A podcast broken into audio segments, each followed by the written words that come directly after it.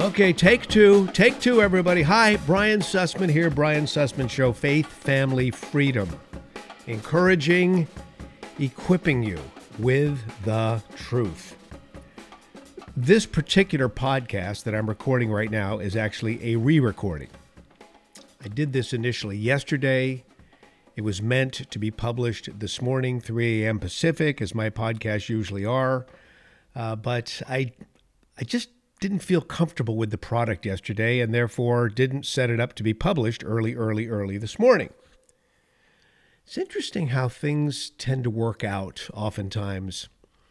I would like to say that my life is led by the Spirit of God, and I think in this particular case, we have proof. Here's what happened. I wasn't happy with yesterday's recording. I didn't publish it. I thought I can get back to the grinder and do better on this day today, Tuesday. I had a meeting with a gentleman who runs a local radio station. I'm going to be on this local radio station probably a few weeks from now. I'll give you all those details later. But it's another venue for me to talk to people and engage with people so that when the time comes, I can tell them about my new book.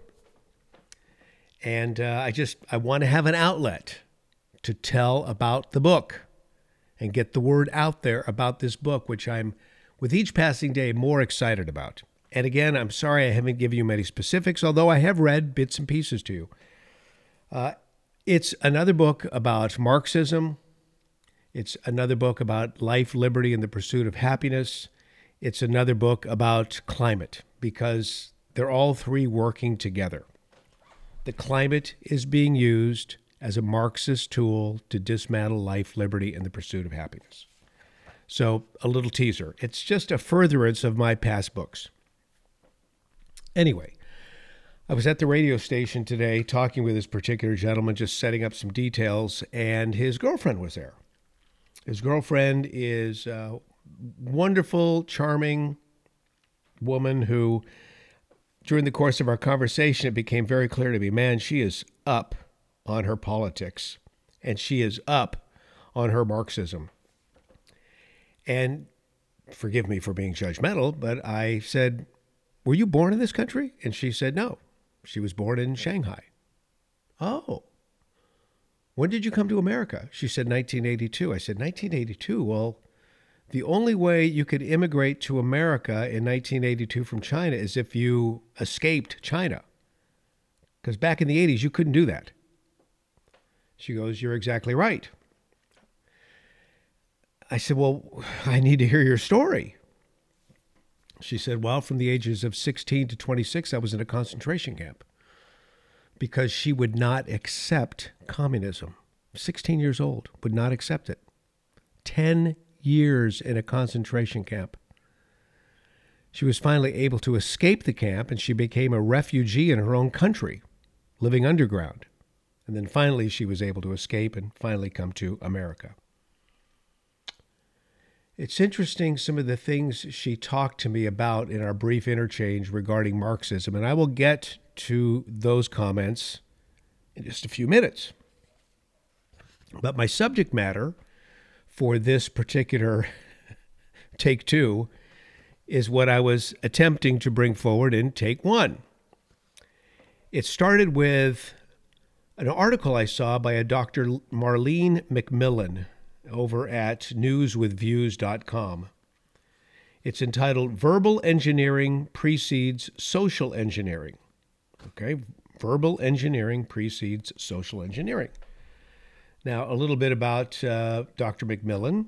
She is a doctor of theology, and she's got a few other degrees as well. And she looks at the world through a biblical lens and realizes that throughout history, there has been good, bad, and ugly. And we're leaving a good period in America and entering a bad period, which could get very ugly. So I'm going to read from some of the things she had to say in this article, and then I'm going to opine accordingly. So it begins like this, and if I may, just a quick sip of coffee, something I used to do on KSFO radio every morning. I would do this.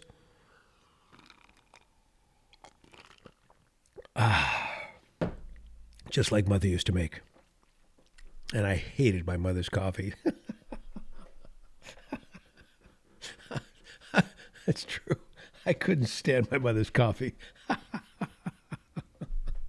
I loved my mother. I just hated her coffee.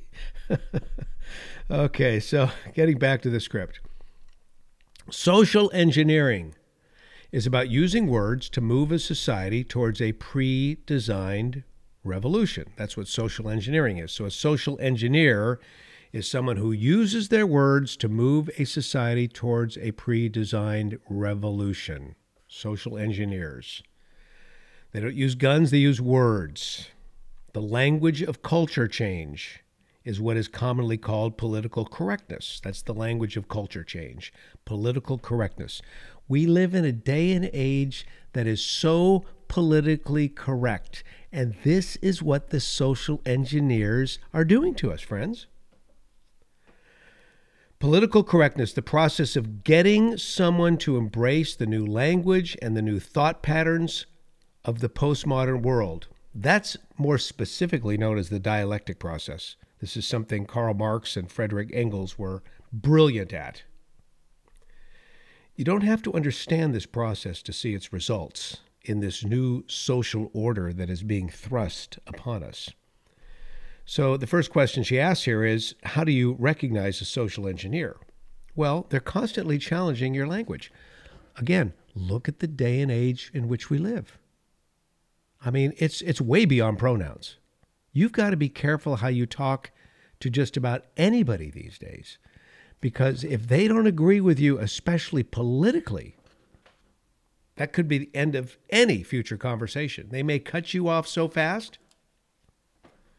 So if it's your neighbor, your next door neighbor, or your coworker, suddenly you find yourself speaking in code, political correctness code, so you don't offend the guy or gal in the next cubicle, so to speak, or the person across the fence, so to speak, right? These social engineers make statements against the language of public figures and shame public figures into public apologies for not speaking correctly. Oh my gosh. Trust me when I tell you. I remember so many times on the radio where my words would be taken out of context, my sentences would be taken out of the greater context, and I would end up losing advertisers over it. Just amazing. People would paint me to be a racist, paint me to be a homophobe, paint me to be this, that, and the other by taking stuff radically out of context and then posting it, and before you knew it, the radio station would lose hundreds of thousands of dollars worth of advertising. Political correctness for oppression. You see, victims, and this happens in politics all the time. I mean, look what they're trying to do to Donald Trump on a daily basis. So far, he's been like Houdini, but they are just continuing to go after this guy any which way they can, to the point where now you have arms of the federal government employed to go and entrap him, if at all possible. And oh, okay, I'm just going to continue here because I just want to stick with what Dr. Marlene McMillan is saying. Then she gets into, well, okay, let me continue this. The victims are captured not behind the gulag, but in an invisible net of fear of offense. We're all fearful of offending somebody. Social engineers constantly talk about offense, offense, offense. They're offended, you offend me, that offends me. Have you ever noticed this, though, friends? Nothing about forgiveness. They'll never forgive you for offending them, even if you were to ask for their forgiveness. And then there's relativism. Relativism is also a part of this creed. Any symbol of absolute truth is an enemy. Destruction is constant. Emotions are habitually heightened, keeping everyone thinking with their emotions. Emotions, emotions. Don't use rational thinking. No. We want emotions to be heightened. We don't want people to think. We want to tell them how to feel. social engineers. They want everyone to speak politically correct. And of course, in political correctness, only certain arguments are allowed. Whenever a fact disagrees with their narrative, it's ridiculed, old-fashioned. We've moved past that. No one believes that anymore. Denier. One of the skills of a social engineer is the ability to create one's own facts. It's just like the book 1984 by Orwell. It's like their ministry of truth in that book. The truth is whatever they say it is. Some of the most clever dialectic rhetoricians I have ever seen have been the past three people who have been press spokespersons, the three people that have been press spokespersons for Joe Biden. There have been three of them.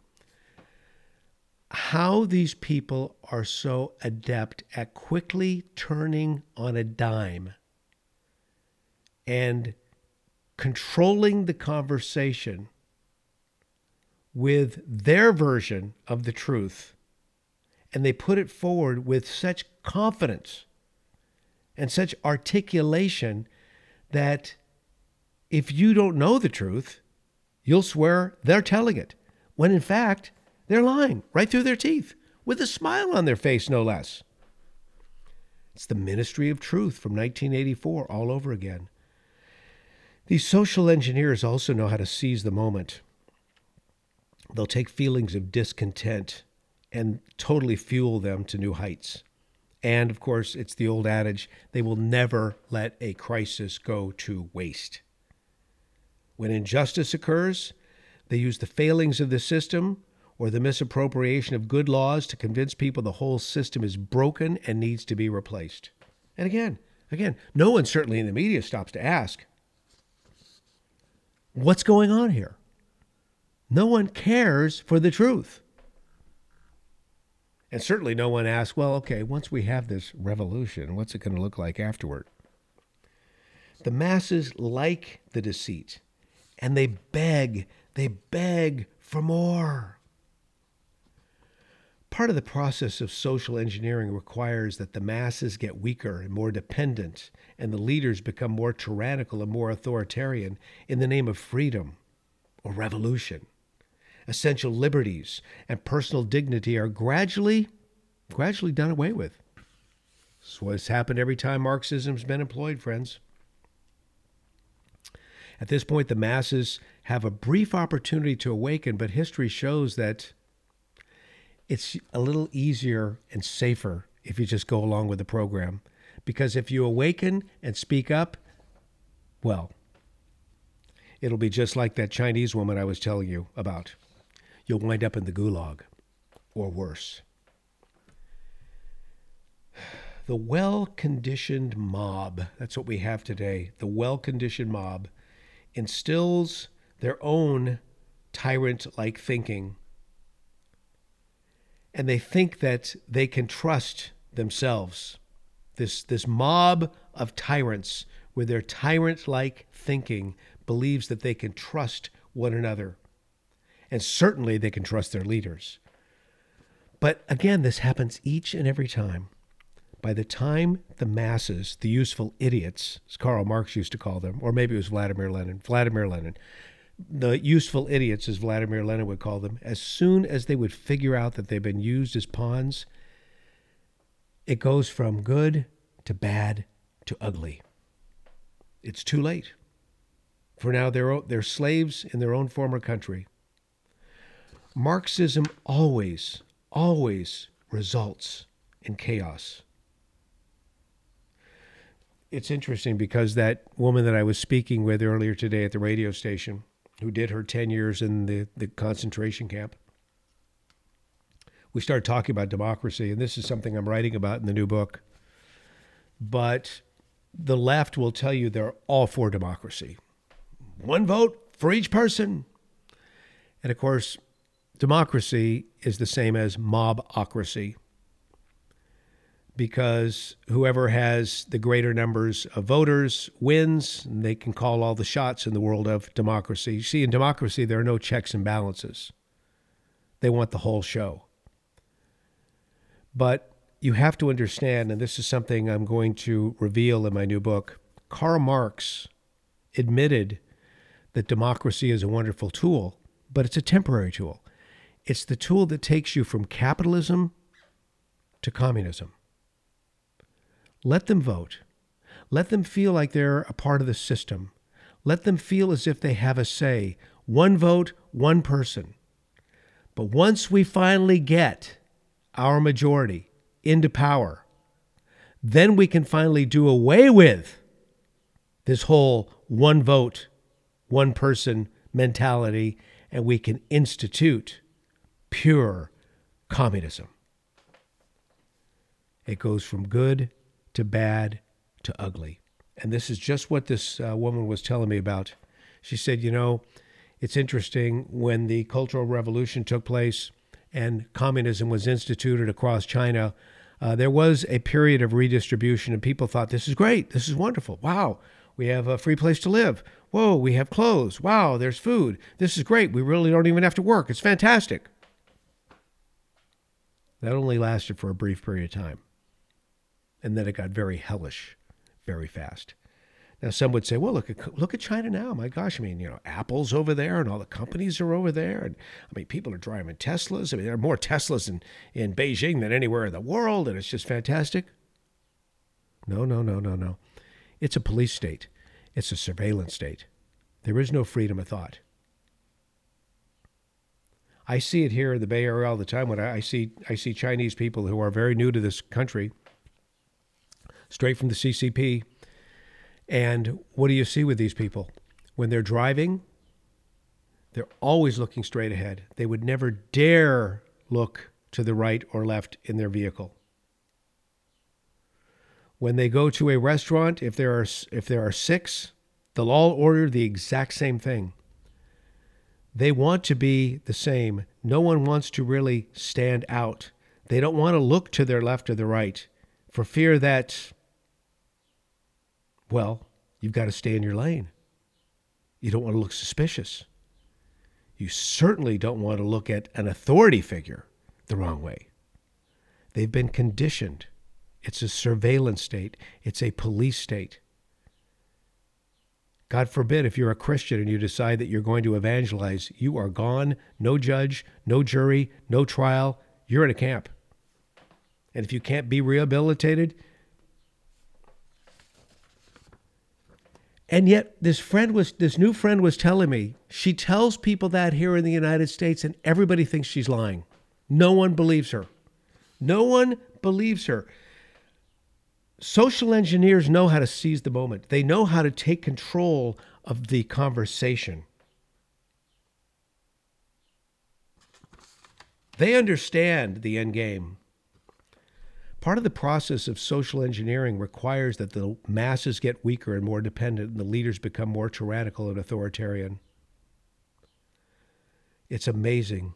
The masses are the revolutionaries initially who supply the labor and the tools and the money to destroy their own civilization in the name of revolution. And by the time it happens, it's too late. The well-conditioned mob instills their own tyrants, thinking that because they are, well, these are our own people. No, she's great. I see her on TV. She's a great politician. Love him. Absolutely love him. How much money can I send to his or her campaign? By the time they figure it out, they'll realize they've been pawns, and it's too late. The pawns become slaves in their own former country.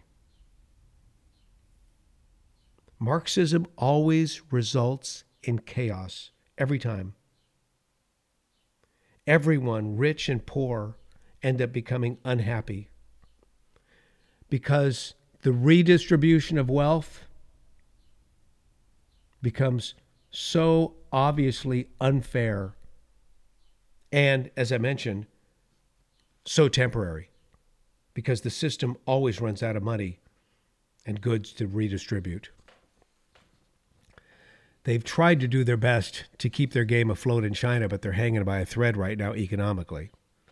And once you get out of the big cities, you're quickly into a third world country. You know, there are people in parts of China, because it's a gigantic country, there are people in parts of China, you have to understand this, who have no idea there was ever a cultural revolution. That's how remote they are from everybody. The poverty is just absolutely outlandish. Transformational Marxists. They don't use guns, they use words to deceive. They're celebrities, they're artists, they're journalists, they're teachers, they're attorneys, they're civic leaders. Of course, they're politicians, they're members of the clergy, they're economists, they're environmentalists, they're leaders in every walk of life. These are the transformational Marxists who think it's all going to be so good. This is a tactic of tyrants throughout time. And the social engineers, oh, they're the change agents for Marxism.